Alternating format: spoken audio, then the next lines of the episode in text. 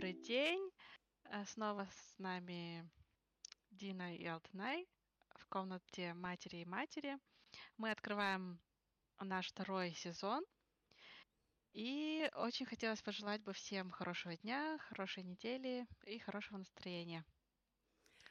Э, от меня тоже всем привет. И э, мы с Алтынай пока обсуждали все, что мы хотим поговорить, каком-то смысле это еще раз о том же, только, ну, как циклически, да, каждый раз э, еще раз, еще какие-то глубины ты касаешься, но мы поняли, что первое, о чем мы хотим поговорить, это фактически ответ на вопрос, почему мы рожаем детей. И так как у нас есть э, э, такой перевес, что людей обычно спрашивают, женщин обычно спрашивают, почему ты не рожаешь? то у нас здесь есть два вопроса. А, проявленный вот такой, который спрашивают, почему ты не рожаешь, почему у тебя нет детей, и тот вопрос, которого на самом деле не спрашивают, почему ты рожаешь детей. На самом деле его никого не спрашивают. У нас рождение детей стоит по умолчанию, поэтому наш первый а, эпизод посвящен а, многочисленным ответам на эти два вопроса. Да, это такой вопрос, который, мне кажется, нас с тобой, Дина, всегда тревожил. Угу. Э, да, хотелось бы эту тему раскрыть. Почему все-таки люди заводят детей? Какие есть причины? И мне кажется, еще даже, может быть, важнее, да, почему люди, например, рожают больше, чем одного ребенка. А, очень, а, да, интересный вопрос, а, потому что действительно раньше я тоже думала о детях как-то вместе, что есть мама, папа и дети, а потом с каждым э, ребенком, ну, когда вот э, первый рожаешь, ты видишь, насколько это отдельный человек, отдельная личность, и что второй ребенок уже идет вообще там изменение было бы всей системы, да, в общем, uh-huh. это забегая вперед, в общем. Э, я первое, что хотела бы сказать, что когда мы э, теперь мы спрашиваем, э, почему мы рожаем детей, мы будем иметь дело с несколькими мировоззрениями, потому что э, вот то наше современное мировоззрение, такое с психологией, да, вот э, с таким подходом, что ты хочешь человеку счастья, ты хочешь его реализации, ментального здоровья, да, э, так не было еще там, ну, буквально у наших родителей, э, и там без осуждения просто наступает встреча мировоззрений. И я считаю, Алтанай, что вот э, они не спрашивали такой вопрос, и, честно говоря, когда у нас зашел, зашел разговор э, в семье, э, этот вопрос был встречен, ну, оскорблением, типа, как можно такое вообще спрашивать? зачем вы рожали? Как, вообще, ну это было глубочайшее оскорбление, да? Хотя это такой вопрос, на который, по идее, вот мы с тобой рады и ответить, да? А спросите нас, да? Спросите нас, мы ответим, да? Зачем вы рожали? Вот. А там было так, что это просто данность, и я сама расшифровываю эту данность. Я так думаю, что э, дети все-таки представляют из себя вот это вот, как по-русски, asset, что тебе выгодно иметь детей.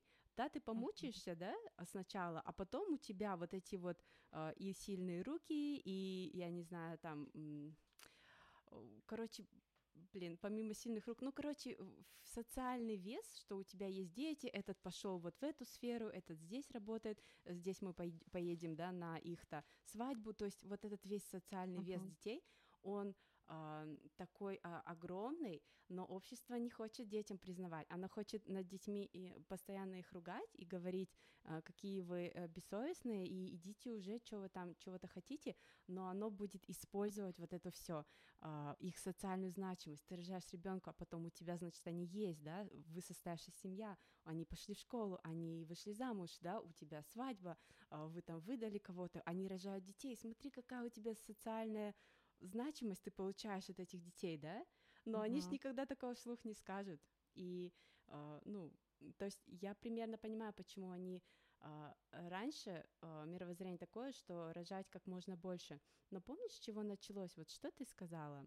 Э, ты сказала, что когда мы говорили про роддом и про... А, вот как это было, про отношения, когда я тебе сказала, что а, первые роды всегда очень тяжелые, да, потому что потом детям легче рождаться, и я так поняла, что в мировоззрении очень многих а, народов, это и Казахстан, и Россия, и постсоветская, я не знаю, может быть, дальше даже не так страшно, что первый ребенок умрет, потому что женщина uh-huh. нарожает еще.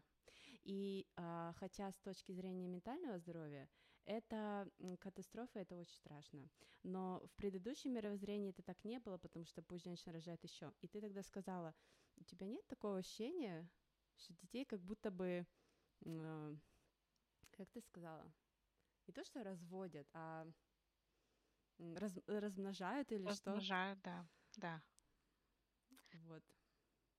Ну да, давай, я бы хотела вообще не собирать все в одну кучу, а разделить на какие-то небольшие подгруппы. Mm. А, и, давай начнем с нас. И как бы с нас я имею в виду э, женщин, у которых есть выбор сознательный, когда, с кем, как заводить детей, там, сохранять или мы... не сохранять беременность. То есть, когда есть сознательный выбор и есть возможность этого выбора. Мы можем то говорить есть... даже только о таких женщинах. Я уже сделала вступление, ну, mm-hmm. то есть мы можем и не обсуждать другие мировоззрения. Давай говорить только об этой категории. Я, например, только ну, все говорить ну, хотелось бы немножко сказать о предыдущих поколениях, да, как ты выразилась, хотя есть mm. тоже люди в современности, которые так живут. А, ну, можно, да, немножко сказать там о поколении наших бабушек, например, mm, у которых, э, ну даже у моей бабушки был выбор. Может быть, до них, то есть у моих прабабушек не было выбора, там, сколько рожать детей и в, там, в какое время. Поэтому в основном дети рождались там погодки, каждый год у женщины было, был ребенок. Mm-hmm. И люди останавливались, когда уже там женщина достигала климакса, или когда уже совсем здоровья не было, там, или кто-то из супругов умирал. Да, это mm-hmm. же как бы в основном такой сценарий был вот у, моей, у моих прабабушек. Вот, потом у женщин появились немножко большие, больше возможностей, то есть они, у них была возможность сделать аборт. Да, они таким образом контролировали рождаемость, количество детей. Но сейчас уже у людей э, менее экстремальные методы контроля рождаемости, да, планирования своей жизни. Да, можно сказать, что это как бы в основном, наверное, наше поколение, потому что даже, ну, хотя наши мамы тоже могли это делать, да, а, в нашем поколении а, прекрасный Давай... способ а, вазектомия. Это мой wishful thinking. А, я, кстати, с некоторыми людьми поговорила про, про возможность васектомии, mm-hmm. и мне вот несколько моих знакомых говорили, что я пока не готов к мысли, что у меня больше не будет детей. Бедные, бедные.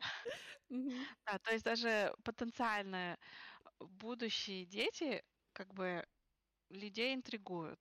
То есть никого, как бы людям современным даже не хочется а, совсем отказываться от идеи возможных детей в будущем. Они Но я бы хотела, да. например, начать с нас и ответить вопрос, почему мы а, захотели детей, сохранили там беременность и так далее. Да? Mm-hmm. И потом мы можем а, немножко поговорить, да, что, что в Казахстане означает дети, там, семья и их количество. Mm-hmm потому что вот, например, сейчас говорят, что э, в этом году или, по-моему, или прошлый год, или этот год в Казахстане была пиковая рождаемость почти что полмиллиона детей. Угу. Да, нас, и вот в Казахстане у нас население, по-моему, 19 миллионов, да, почти, и из них около 7 миллионов детей. То есть треть населения Казахстана это дети. Угу удивительная цифра, мне кажется.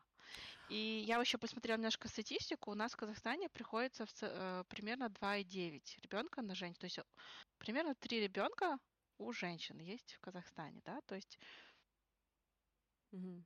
да, цифры такие. Ну вот, это как бы такая прелюдия к казахстанской статистике, и давай поговорим о, например, твоих причинах моих причинах и твоих, а, почему, а, ответ на вопрос, почему рожаете, да? Почему ты рожаешь Да.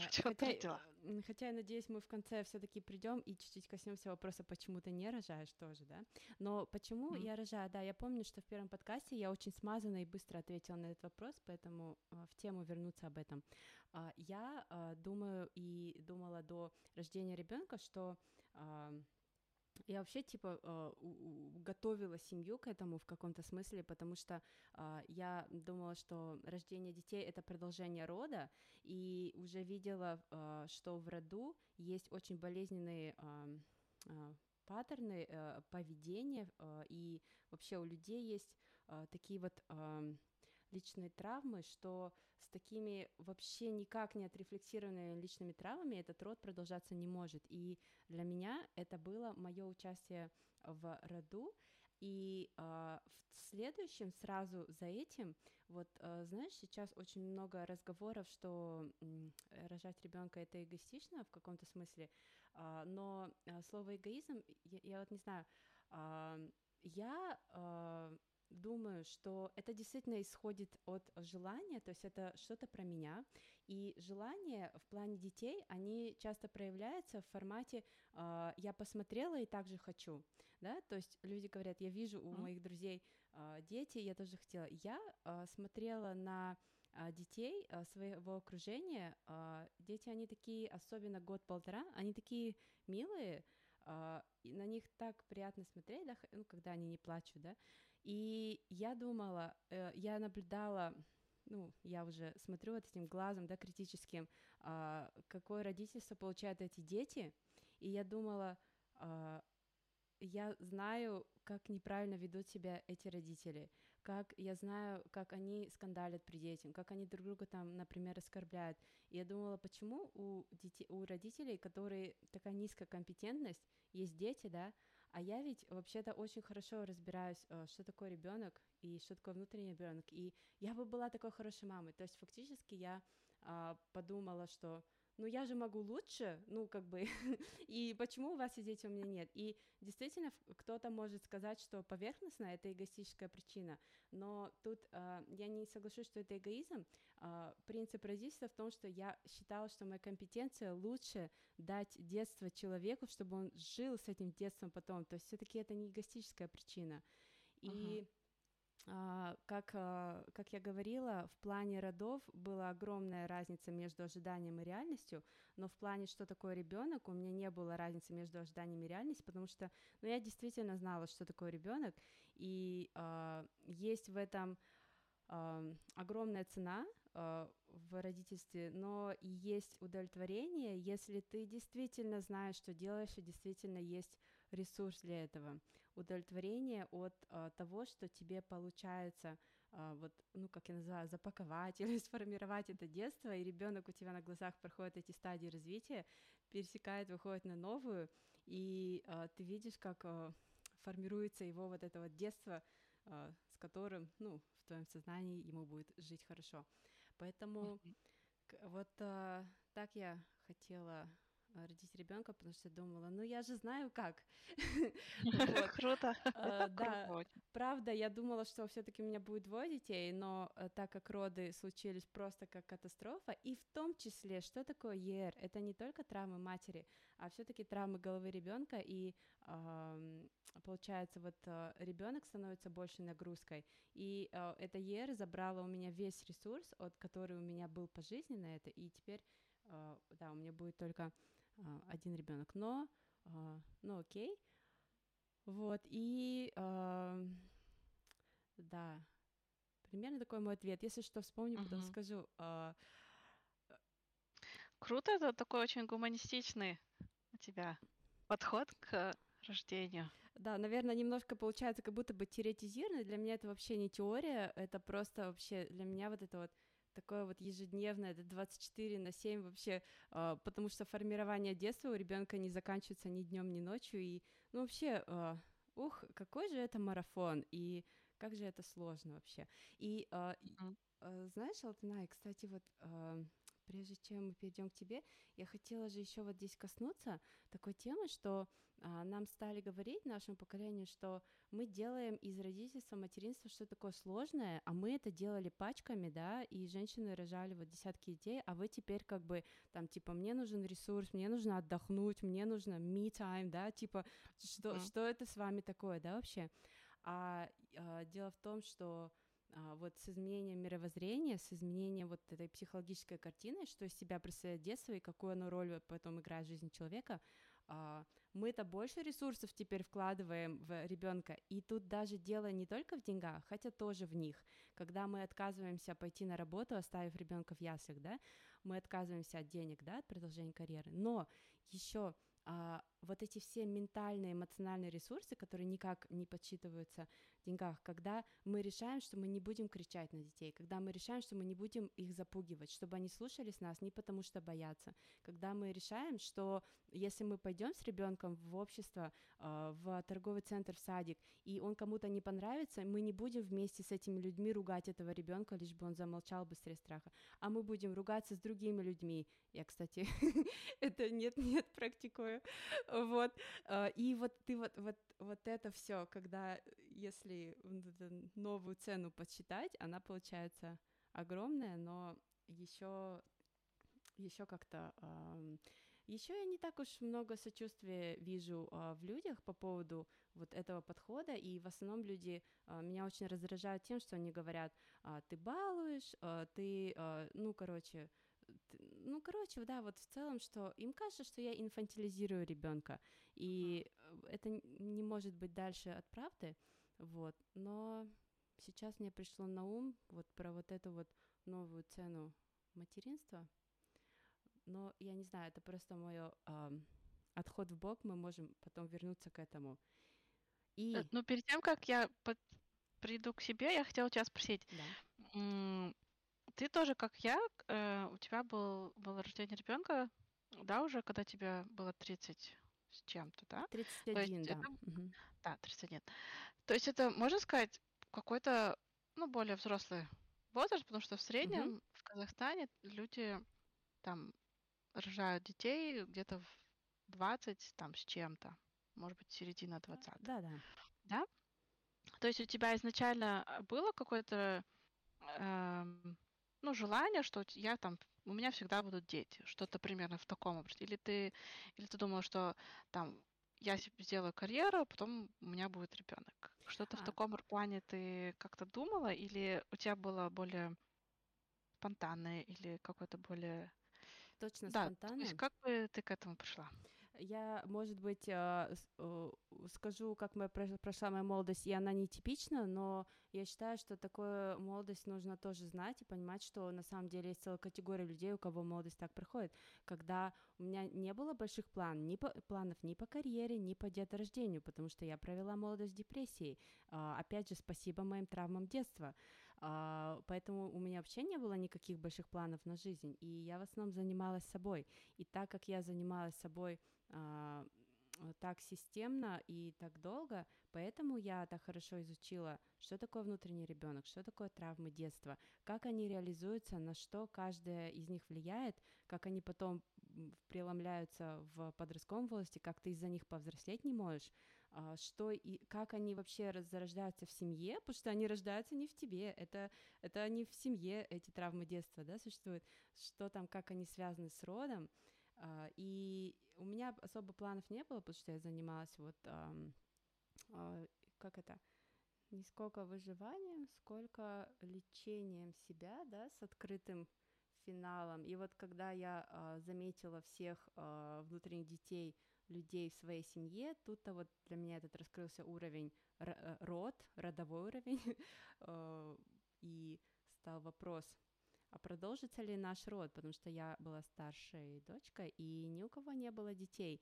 И я ответила на вопрос, что да, роду стоит продолжиться, но, господи, какую цену я за это заплатила, но но вот так, да, для меня это было спонтанно, потому что я вот пока себя лечила, набрала всех этих компетенций, которые потом решила применить.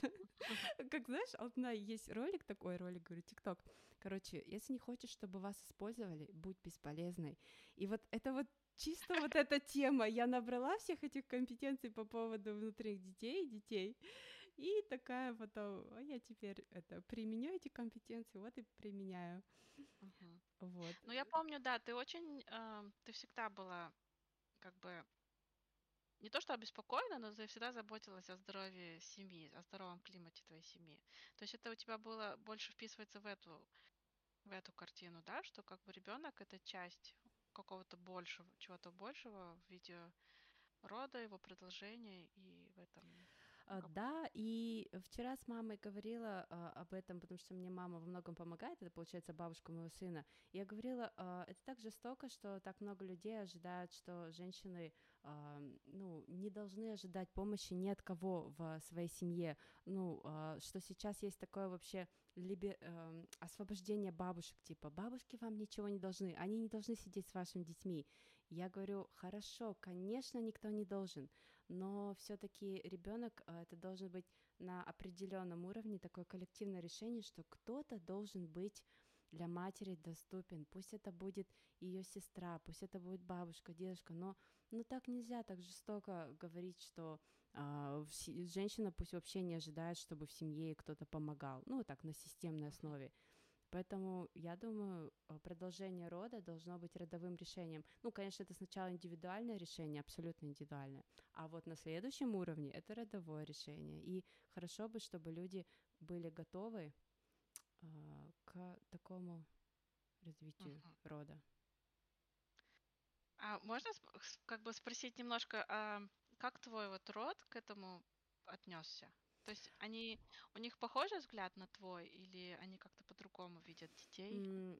А, конечно, а, поскольку в моем роду а, у моих родителей травмы детства еще больше, чем у меня, а у их родителей еще больше, чем у меня, так устроено, конечно, что каждое новое поколение своего рода более привилегированное, и, конечно, они э, не получили этой привилегии э, оказаться вот так вот в ресурсе, Э, как, как я, и они не очень сознательно участвовали в моей, так сказать, программе по продолжению рода и тех ролях, которых им я назначила. Поэтому я просто э, следила за всеми и на поворотах э, сообщала, что я считаю им нужно делать. И я говорю, когда мне нужна помощь от моей мамы, я говорю, ну, э, ну, так необходимо, потому что сейчас вот так вот так. Когда мой папа э, начинал проявлять свои травмы детства и жестоко разговаривать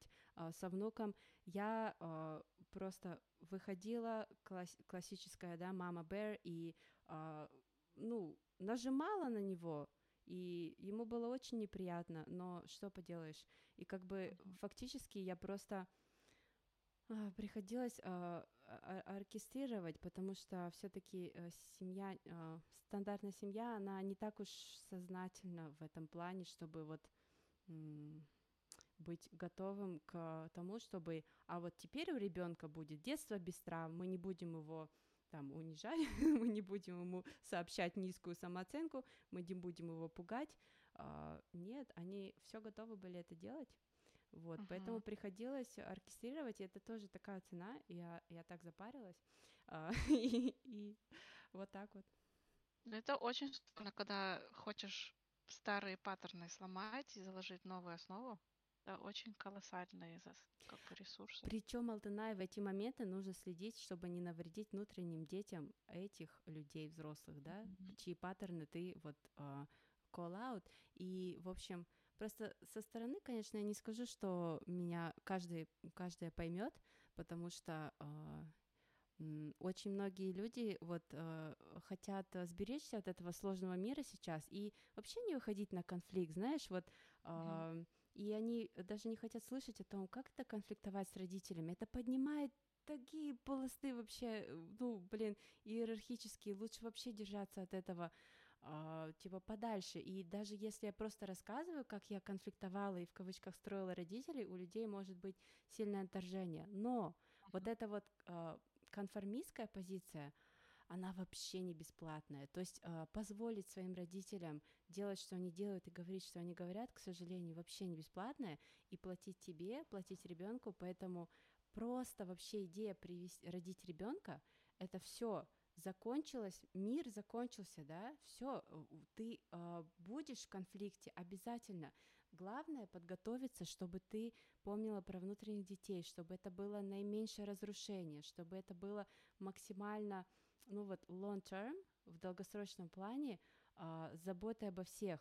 Но чтобы родить ребенка и жить мирной жизнью, ну, это вообще иллюзия. Легче изолироваться от всех травмированных людей.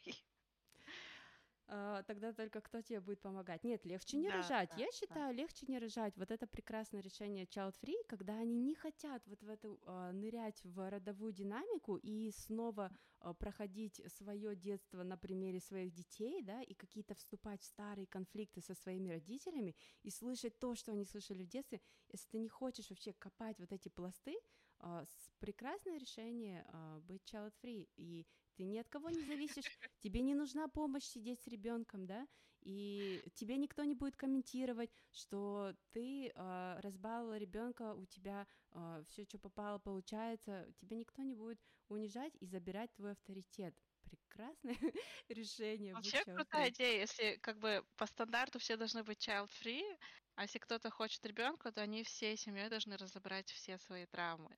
Вот скажи же. Это было бы круто, да. Вот, да. И а, если бы все добровольно а, участвовали в этом, то намного было бы все легче.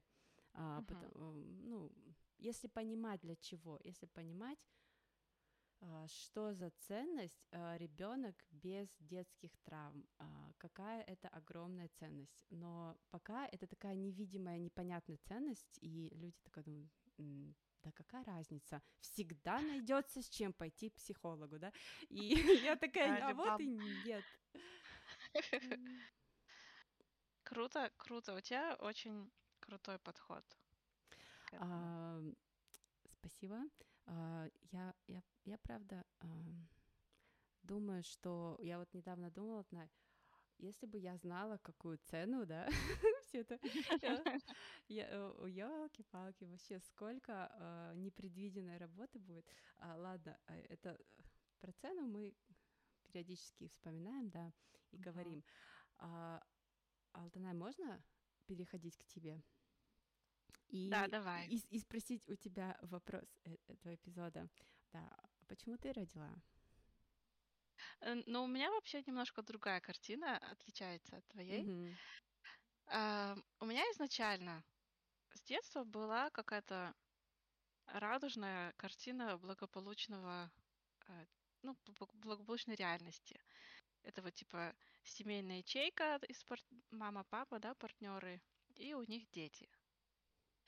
А, То есть это как бы у меня были вот эти розовые единороги перед глазами, которые, да, транслировались в основном обществом, там, может быть, моей семьей. Не столько друзьями, да, в основном это были родители и какие-то общественные стандартные нормы. А потом, да, когда я после учебы, работы, у меня были какие-то... В основном я была сфокусирована на своих амбициях, да, как стать профессионалом и работать в этой сфере. А, И я даже думала, что, скорее всего, у меня, наверное, не будет детей, потому Мгм. что я, э, ну, я считала, что карьера это, ну, самое важное, что есть в жизни. То есть это какой-то вот вектор, по которому ты идешь. Если ты хочешь достичь каких-то высот, то тебе, скорее всего, придется жертвовать, да, чем-то. То есть я, я думала, что мне придется жертвовать вот именно семьей и детьми. Такое вот, такое у меня было, да, такой у меня взгляд был. И параллельно с этим а, моя мама, э, я не хочу ее как бы не то что плохо отзываться, но я использую слово терроризировала. Она меня терроризировала мыслью, что э, нужно родить ребенка для здоровья. Там, если не будет ребенка, то это рак, там и так далее. That escalated quickly. И, были дедлайны там. Нужно родить до 24. Если будет после 24, то это будет ребенок аутист или даун. Потом мне было 24, у мамы был новый дедлайн, 27 лет, обязательно, срочно, иначе там вот эти вот пугалки. Потом это было, мне было 27, потом это стало 30 лет, потом мне было 30 лет, и у мамы был новый срок 35 лет. Ну, то есть вот это вот параллельно у меня была вот эта вот мысль, потом к голосу мамы присоединился голос папы, а потом голосу папы завершилась голос бабушки. Да, у них такое трио, а, они меня пели про это. Но у всех были разные причины. Если мама это была пугалки про здоровье, папа считал, что каждой женщине нужно родить. Мужчи- мужчи- вот... Мужчины же знают, что нужно сделать каждой да. женщине. Они считали, что каждая женщина нуждается в этом, чтобы быть женщиной. А у бабушки у нее было... Ей хотелось увидеть правнука. То есть такой, да, как бы классический. Угу. Ну вот, ты и третьим, как бы третьим лицом это был мой партнер, э, да, который. Четвертым, четвертым лицом. Четвертый. Ну, как бы это треть, ну, как бы третья линия. Мама, папа, бабушка это все вот вторая линия. Хорошо. У него как бы не было. У него был ноль, ноль нулевой взгляд на детей. Угу. То есть он вообще об этом не думал, и он сказал, давай как ты захочешь, так и будет. То есть он у него был ну, хорошо. нейтралитет. А, потом, не знаю, как именно это поменялось. А, не знаю, может быть, это действительно вот какой-то пропаганда или то, что называется, может быть, гормон. Я не знаю, точно не могу сказать. Но мне кажется, я просто в какой-то момент а, как-то стала видеть себя больше, чем просто архитектором. А, то есть мои границы мира как-то стали расширяться. И я еще стала жить снова в каком в одном городе, да, то есть у меня постоянное место жительства появилось. А, ну вот, у меня появилось желание, ну то, что называют эгоистичное, да, захотелось ребенка. И я еще несколько лет, я, по-моему, года четыре, я думала над тем, реально ли это мое личное желание, или это вот а, просто пропаганда, которая мне долго лет вдалбливалась. Mm-hmm. Вот, и как бы мое личное желание, это в основном было эм, да, мне хотелось увидеть потенциаль, как будет потенциально выглядеть ребенок мой и моего mm. партнера. Mm-hmm. Вот такой. Типа, что если? Да, вот у меня есть любимый человек. Что и как будет выглядеть, да, Очень типа. Интересно. Угу. Ну, вот такой. И в основном вот это вот третье, мое личное какое-то вот желание увидеть ребенка, как бы выглядит ребенок а, мой и моего партнера. Да, захотелось увидеть. Я сперва комбинировала в Инстаграме две наши фотографии. Есть такие разные коллажи или приложения. Mm. Ну, короче, меня вот этот вопрос интриговал. Mm. Хорошо, он у тебя более э, комфортный, если, ну, с моим. Э, то есть у тебя это от интриги, да, как будет выглядеть наш ребенок. В общем, а, такое, да. Это хорошо. Да, и, и получилось как бы немножко быстрее, чем я ожидала, потому что вот из-за страха, ну, там, которую транслировала моя мама, что там тебе за 30, э, может быть, не сразу получится и так далее, я была уверена, что у меня еще есть несколько лет, пока у меня получится забеременеть. Угу.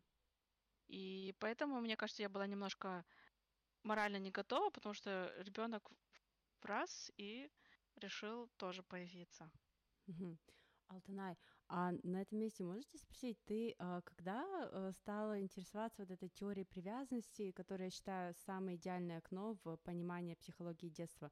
Уже когда забеременела или как будто бы до? Потому что вот это вызывает, ну, во мне а, огромное уважение в тебе, что ты, а, ну, ну как сказать, серьезно отнеслась. Что серьезно? Вот ты, ну как бы отнеслась вообще правильно к да. К да, то есть если, ребенка. если у тебя ты как бы уже много лет готовила почву, да, и прощупала все это, что это означает. У меня это больше э, произошло уже во время беременности, потому mm-hmm. что я вот говорю, я, мы очень, я очень быстро забеременела, и я просто стала думать, как я хочу воспитывать своего ребенка, потому что я не хочу его воспитывать так, как mm. а, так как воспитываются дети там Казахстане. Или, ну, в основном у меня был привет, ой, пример это а, дети вот а, сестры моего партнера. Мгм. Да, э, моей заловки, получается. И мне абсолютно не хотелось так относиться к детям и так их воспитывать. Мне казалось, это вообще ужас, кошмар. Не- вот кошмар. немножко как у меня, что я смотрю вокруг и дел и думаю, они же неправильно делают. Ну, как бы это жестоко, да? А, да, Да, у у меня тебя такой тоже был был ужас, да. момент. Мгм. Потому что э, вообще мне вот у меня была такая картина перед глазами э, на их примере, что дети это обуза, которая лишает тебя вообще всего на свете. Мгм. То есть мне, мне я вот от этого, как бы я отходила от противного. Мгм. То есть мне абсолютно этого не хотелось, и я просто стала искать то, что с чем мне было бы комфортно жить, и как мне казалось правильно, ну как бы благополучно. Мне вот нравится словно благо- благополучно. Благополучно воспитывать ребенка, чтобы Мгм. он был благополучный. А, э- Это хорошо. У, у тебя а, есть еще ответ на вопрос, м, или это мы уже можем дальше продолжать? Потому что сейчас, а, когда мы здесь коснулись, здесь есть некоторая вот рядом тема, вот это вот осуждение матерей. Я хотела бы, чтобы мы с тобой прокомментировали это. Вот. Ну, сейчас я, Давай. я как а, слушатель, я поняла, да, почему ты родила ребенка. Да. И а, да, и вот знаешь, а, мы, получается, часто уходим вот в это, и сейчас мы конкретно, да, проговорили, что вот так вот ужас, вот так неправильно, да, и это вот открывает мне вот эту тему, а, что как я считаю, общество относится к матерям, как я хотела бы, да, чтобы относились. Я думаю, что сейчас очень много людей говорит э, вещи, которые им вообще не стоит говорить, им стоит молчать. Например, в каждой вот стандартной семье в роду, а, когда а, я заметила у женщин вот рождается ребенок, ее все начинают попрекать, ее начинают все поучать, хотя этого вообще не должно происходить. И затем это происходит и на общественном а, уровне, когда матерей все любят попрекать и поучать. И здесь мне хочется, чтобы просто все замолчали и прекратили свой бесполезный и а, ну вредный вот этот вот поток чего вот э, в общем вот исторически как лю- лю- м, матерей любят а, критиковать это просто травматизация и я хочу чтобы это прекратилось просто как можно быстрее Мгм. и иногда очень сложно, наверное, а, увидеть, а в чем разница то, что ты, Дина, говоришь, да, только что сказала, смотришь, это там э, ругаются при детях, да, ма- мама с папой обзывают друг друга, ты же их осуждаешь тоже, да, А, или вот ты одна.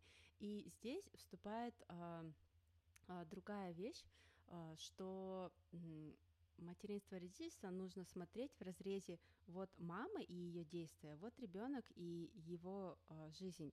И а, когда мы хотим перенести внимание на то, что детство это формирование психики ребенка, и ему с этой психикой жить а, всю жизнь, здесь мы начинаем с точки зрения психологии понимать, что для каждого человека, оказывается, есть очень стандартные паттерны, которые нужно просто выполнить, да, там вот а, то, чтобы у него не было травмы, вот дать ему чувство безопасности, дать ему эти отношения с родителями устойчивые, да, без вот этих негативных ощущений, без страха, без запугивания, без а, н- вот э, давания там каких-то вот низкой самооценки.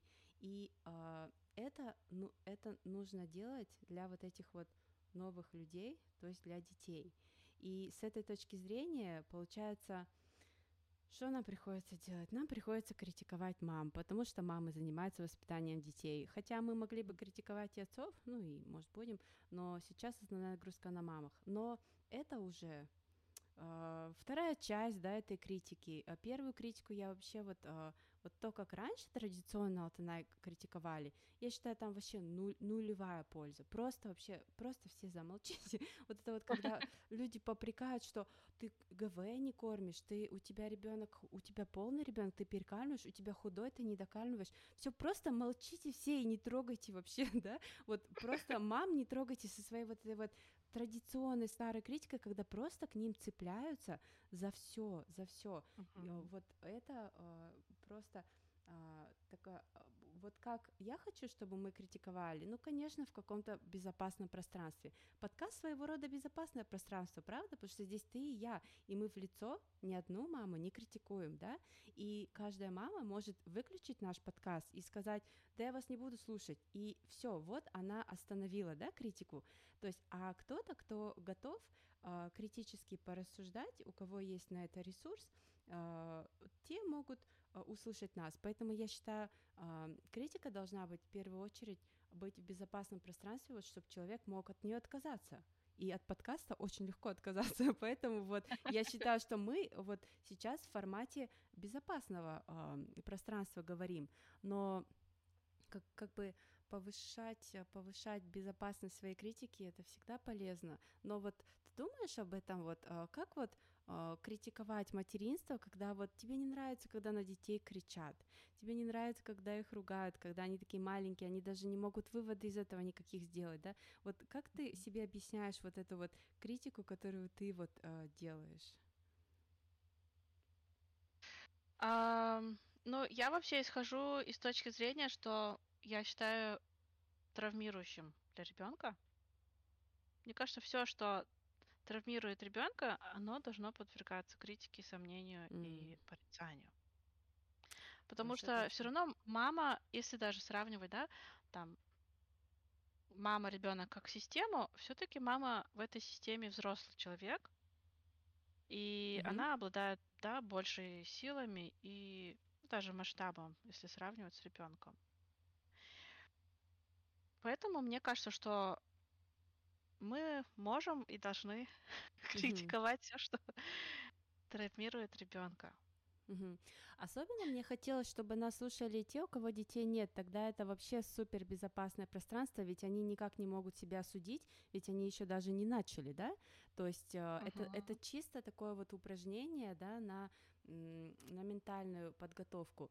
Вот. А, я, знаешь, немножко а, помню всегда, что действительно, маму критиковать — это критиковать взрослого, и взрослый может многое с собой сделать, у него очень много возможностей, а ребенок ничего не может сделать, и мы хотим а, повышать а, осознание того, насколько дети вообще беззащитны перед нашим родительством, да, просто беззащитны.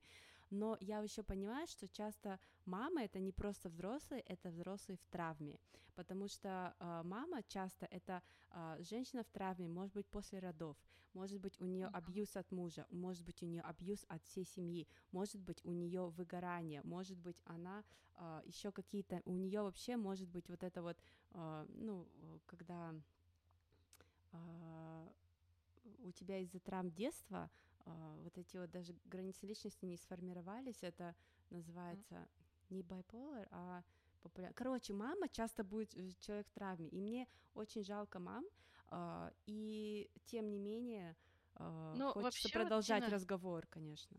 В этом плане я еще хотела сказать, что да. я хочу, конечно, в первую очередь приковать систему вокруг, да, да, да. вокруг ребенка, вокруг мамы, и если мы говорим о критике по отношению к маме, просто хотелось, хотелось предупредить всех, кто критикует маму, они таким образом травмируют в первую очередь ребенка.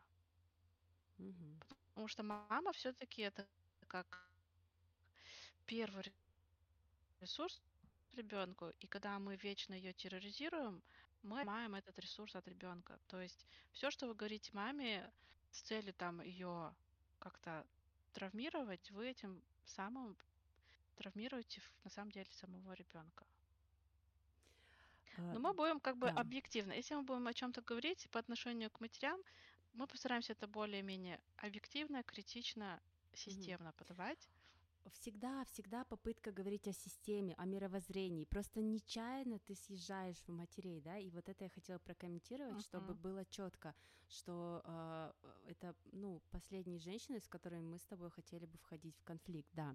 И, кстати, вот на да. этом этапе мне вспоминается вот э, та тема, которую ты э, хотела поднять, мне кажется, она вот здесь э, рядом.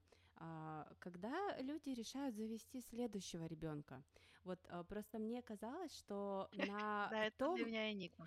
а, на том месте, когда у тебя один ребенок появился, у тебя все равно немножко регруппинг, да, происходит, потому что, ну, немножко ты свои э, ожидания, пусть даже они близки к реальности, я думаю, я далеко не единственный человек, у кого, типа, там, ну, это примерно как я думала, хорошо, примерно как я думала, но немножко ты свою реальность э, все равно, э, ну, пересесть, да, и переосознать, и а, я бы подумала, что любой человек, у которого, ну, есть э, инстинкт самосохранения, скажет э, так, стоп, стоп, стоп, стоп, стоп, больше никаких детей, потому что, э, ну, это очевидно так больно, любой вид родов, да, так больно, и это очевидно такая огромная нагрузка на жизнь, да, на твою вообще, на твой ресурс, и потом вот люди говорят, они хотят прятаться за этим или что, они просят братика, или, знаешь, я сколько женщин слышала, Алтынай, моих ровесниц, которые говорили, нас было двое, у меня был только брат, мне было мало, поэтому я рожу троих, и они рожают прям до третьего, и там ты прям слышишь, да, как они там ночью спят один час, и ты думаешь, господи, там, ну как вы вообще живы, да, uh, и я вот, uh, я вот думаю, ведь для первого ребенка это очень сложная вещь, когда рождается второй. А, они очень ревнуют. Для них это, ну, в общем, это, там нужно столько всего adjust, да, вот изменить. Mm-hmm. Потому что дети не воспринимают э, братиков и сестрен прям как подарок. И а, Вообще, ты с какой э, точки зрения хотела этот вопрос э, рассмотреть э, насчет рождения следующих детей? Я хотела рассмотреть это с точки зрения, что а, вот когда ты, если ты, да, осознанный родитель, да, ты осознанно подходишь к воспитанию своего ребенка, ты понимаешь, вообще, становясь родителем, да, это трансформирующий опыт, ты не можешь, не, как бы, если ты еще не родитель, тебе очень сложно представить, что это на самом деле.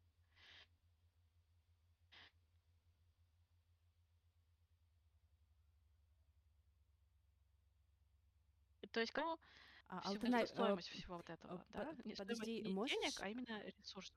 А, вот это предложение было не записано. А, ты когда а. сказала, а, попросим Антона здесь, ты сказала, а, родительство очень а, трансформирующий опыт, вот после этого, да, продолжим. Не было, ну... Угу. А, ну вот, я хотела сказать, что родительство это трансформирующий опыт, то есть если ты еще не родитель, тебе очень сложно представить, что на самом деле это означает и какая у этого стоимость. Mm-hmm. То есть каких колоссальных э, ресурсов, внутренних ресурсов, там ментальных, психологических, эмоциональных, физических стоит вообще воспитание ребенка. И то есть, осознав все это, я все равно вижу э, своих знакомых, друзей или просто там прохожих на улице, которые, несмотря на все вот эти, на эту большую все-таки высокую цену воспитания ребенка, они решаются завести еще одного. То есть я иногда думаю, неужели у них настолько огромный бесконечный внутренний ресурс, что у них как бы хватает сил на двух маленьких детей. То есть все равно есть разница, да, как бы, когда младенец, он беспомощный, да, и то есть по мере взросления он становится все менее беспомощным и как бы все дальше отдаляется от тебя. Ну, в хорошем плане. Mm-hmm.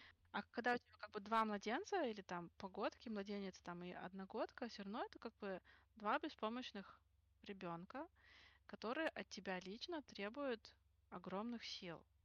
И мне вот не совсем понятно, как люди решаются на это, да?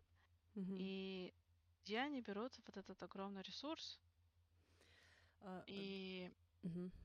да, то есть я как бы хотелось бы говорить вот о идеальной картине, ну или как бы благополучной картине мира, когда ты там делаешь все от тебя зависящее, чтобы твой ребенок спокойно формировался и рос.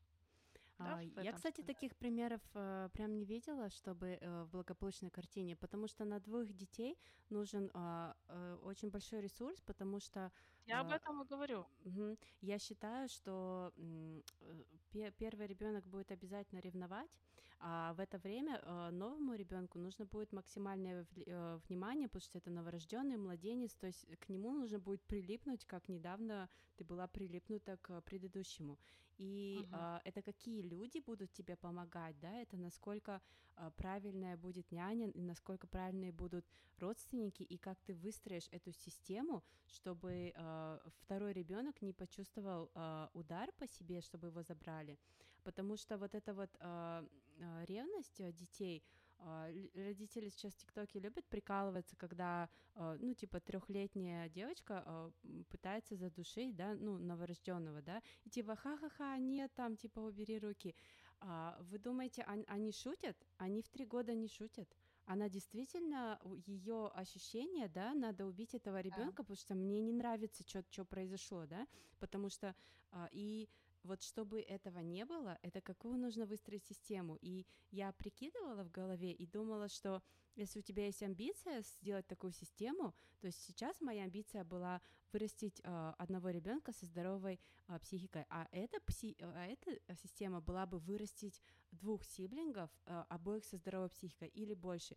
Да, такая это реалистично, но у этой амбиции была бы Э, огромная цена, которая, ну, у меня в этой жизни там вообще и близко нет, поэтому я не знаю, как по мне, извини, Алтана, у меня только есть неблагополучный сценарий ответа, как люди решают.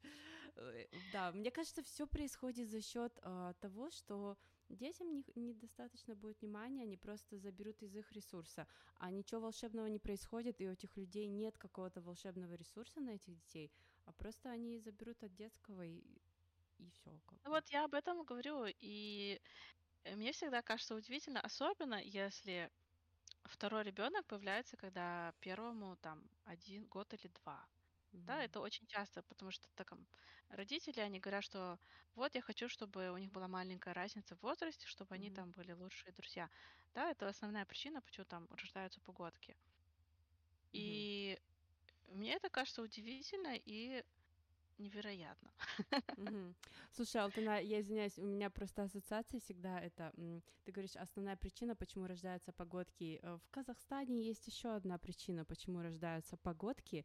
Я просто сейчас шла на метро, и передо мной э, шли бабушка, которая толкала коляску с девочкой, которой было где-то два, а девочка, которая где-то четыре года толкала э, коляску с новорожденной девочкой, ну, которая, ну новорожденной где-то год. То есть я такая сразу же представляю, рожаем до мальчика, да? То есть девочки, да, подряд. Я, у меня просто на глазах три девочки, да, где старшая еще сама ребенок и уже толкает вторую коляску, да, потому что так бабушка. И это еще одна причина, почему у нас в Казахстане рожают подряд. А, Но это, это вообще бред и вообще вредно. Вредный бред. Я это очень сильно осуждаю. Да, это просто грустно. А вот я вот думаю, знаешь, вот э, проблема какая может быть у погодок, в принципе, когда тебе два года, у тебя родился брат и сестра, а у тебя еще вообще, у тебя даже не закончилась вот эти вот а, сепарация от родителей трех лет, ты еще вообще думаешь, что родители это часть тебя, а они уже тебе изменяют, да, с кем-то там. И вообще вот основной эффект такой травмы, да, если вот э, подойти, э, ну, без внимания, что у, у ребенка ощущение, что а теперь ты не важен, теперь ты второй, да, и mm-hmm. вот э, на самом деле, э, как человек потом живет в жизни, когда он у себя на вторых ролях, это какая жизнь, да, когда он mm-hmm. считает, что я второй, я э, не основной в своей жизни, и у девочек что-то похожее происходит, когда они ощущают, что их родители рожают до мальчика, они тоже чувствуют, что я-то не настоящий ребенок, а, а вот тот настоящий, да.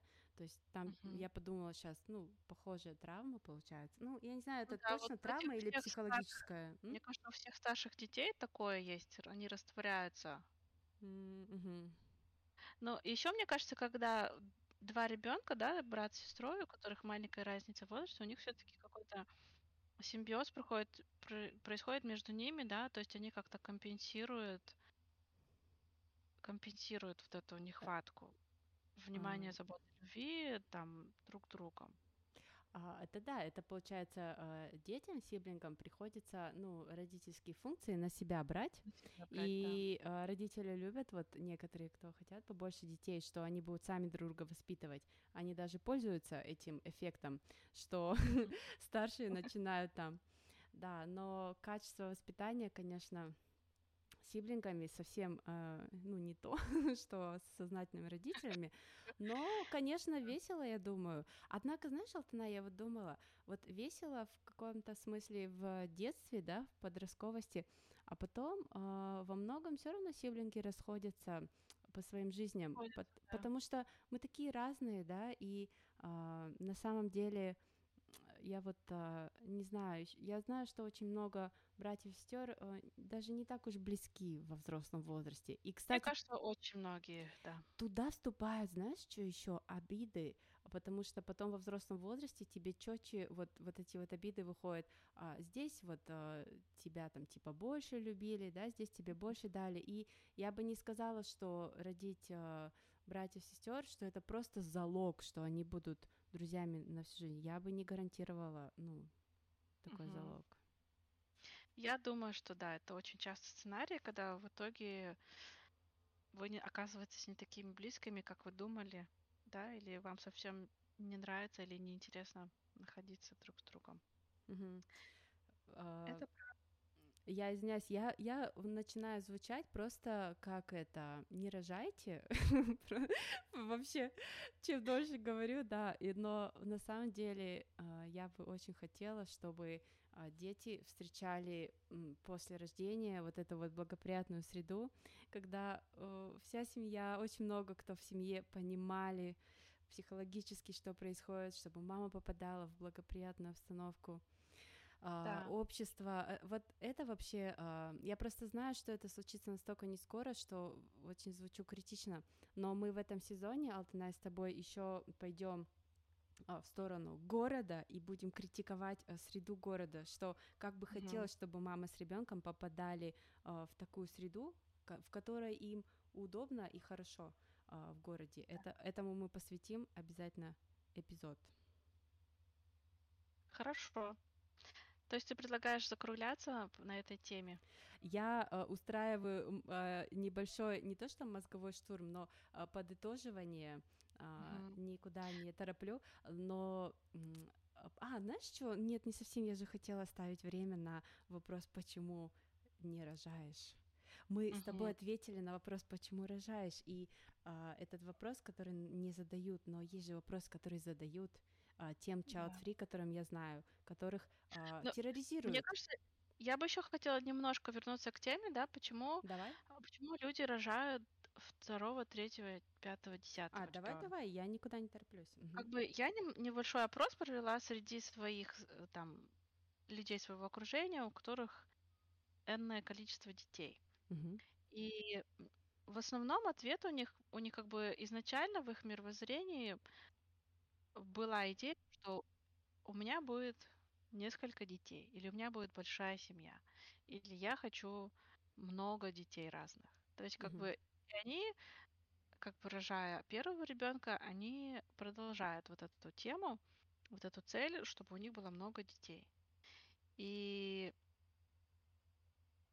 да, то есть как бы ну, среди всех опрошенных, да, если так сказать, это является основная причина. То есть они изначально мечтают там, я хочу двух детей, или я хочу мальчика, девочку, или я хочу троих детей, или хочу двух мальчиков, одну девочку, или я там, я хочу, чтобы у меня был мальчик все-таки, или я хочу, чтобы у меня все-таки была девочка. То есть это как бы основная идея, что у тебя в голове есть какая-то идея,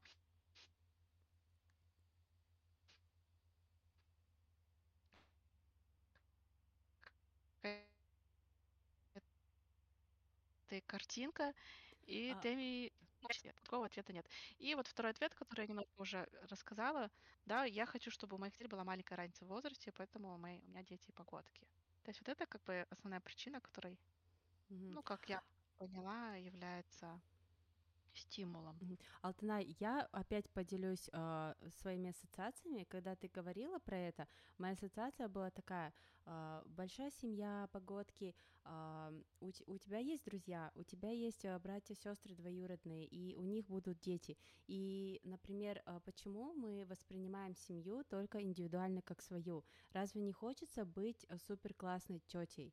Разве не хочется быть классным дядей? А, Разве не хочется а, со своими а, друзьями, а, ну, а, ну, быть, а, ну, даже какую-то вот э, значимую роль играть в жизни их детей. Почему большая семья должна быть вся рождена мной, да? Почему эта семья не может быть вот э, такой, которая пересекается с другими семьями? То есть люди э, должны понимать, что это тоже есть такая опция, потому что я вот вижу, особенно в поколении своем и вот моложе, хотя не знаю, и, и другие люди очень хорошо, тесно дружат с семьями, а, и часто они не могут потом встречаться, если, например, детей становится слишком много. Так надо просто удержать в голове всех детей, своего всего круга, своей семьи, и, а, и а, вообще держать в голове детей своих, своей семьи расширенной. Очень важно, чтобы всем хватило ресурсов, это первое, особенно ресурсов по вниманию.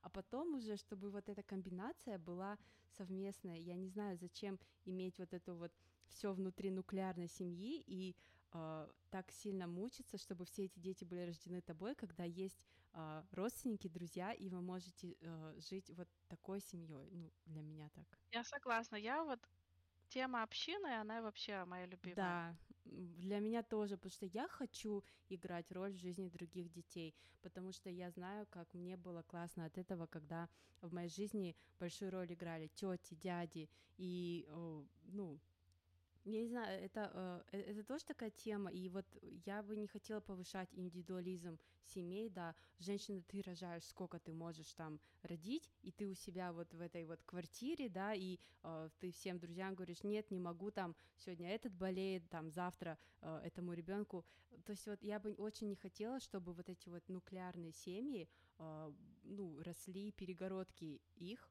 от mm-hmm. общины, наоборот, я думаю, вот если все правильно, психологически правильно выстроить, э, счастье будет в общине. Согласна. И тут город, среда должна подстроиться под да, это желание. Кстати, да. бетонные здания вообще не созданы для общины. И вот uh-huh. как вот сейчас все устроено. Uh-huh. Это, я, это кстати, точно. Дина, я не знаю, насколько тебе нравится это мой пример, но мне вот нравится наблюдать семьями в живой природе честно mm. скажу. И мне вот нравятся общины виды животных, да, например, там те же гориллы, шимпанзе, там те же волки. Мне кажется, у них очень какое-то гармоничное отношение к, к детям, к роду, там, к матери. Вот даже у шимпанзе, мне кажется, более гуманный подход к матери. Она одного ребенка держит около себя 9 лет. Да, то есть у нее 9 лет никто не напрягает, чтобы у нее был еще второй ребенок. Мне кажется, это у них как-то дети гармонично вписываются в вот эту картину общины, где есть большие разветвленные семьи, там мамы заботятся о своих дочках, которые заботятся, в свою очередь, о своих детях, да, то есть вот это вот забота со стороны бабушек, там дяди, тети развлекают э, этих родившихся маленьких обезьянок. А, Алтана... И жен... а, как бы, не женщины, мамы обезьяны, они никогда не находятся в социальной изоляции, как это случается с, с людьми. Алтанай, я вот тебя слушаю, я тебе две, два пункта говорю. Думаю, почему тебе, наверное, нравится эта идея, хотя в, в мире животных все-таки прям ментальное здоровье не соблюдается. Я думаю, потому что у тебя буквально нет при, примера, как это делают правильно люди, потому что у нас э, во всем во всем э, человечестве э, идея здоровой общины абсолютно потеряна. Урбанизация и бедность деревень это просто uh-huh. травматизирует все на свете. И так как у тебя нет примера, а хочется иметь, ты обращаешься к живой природе.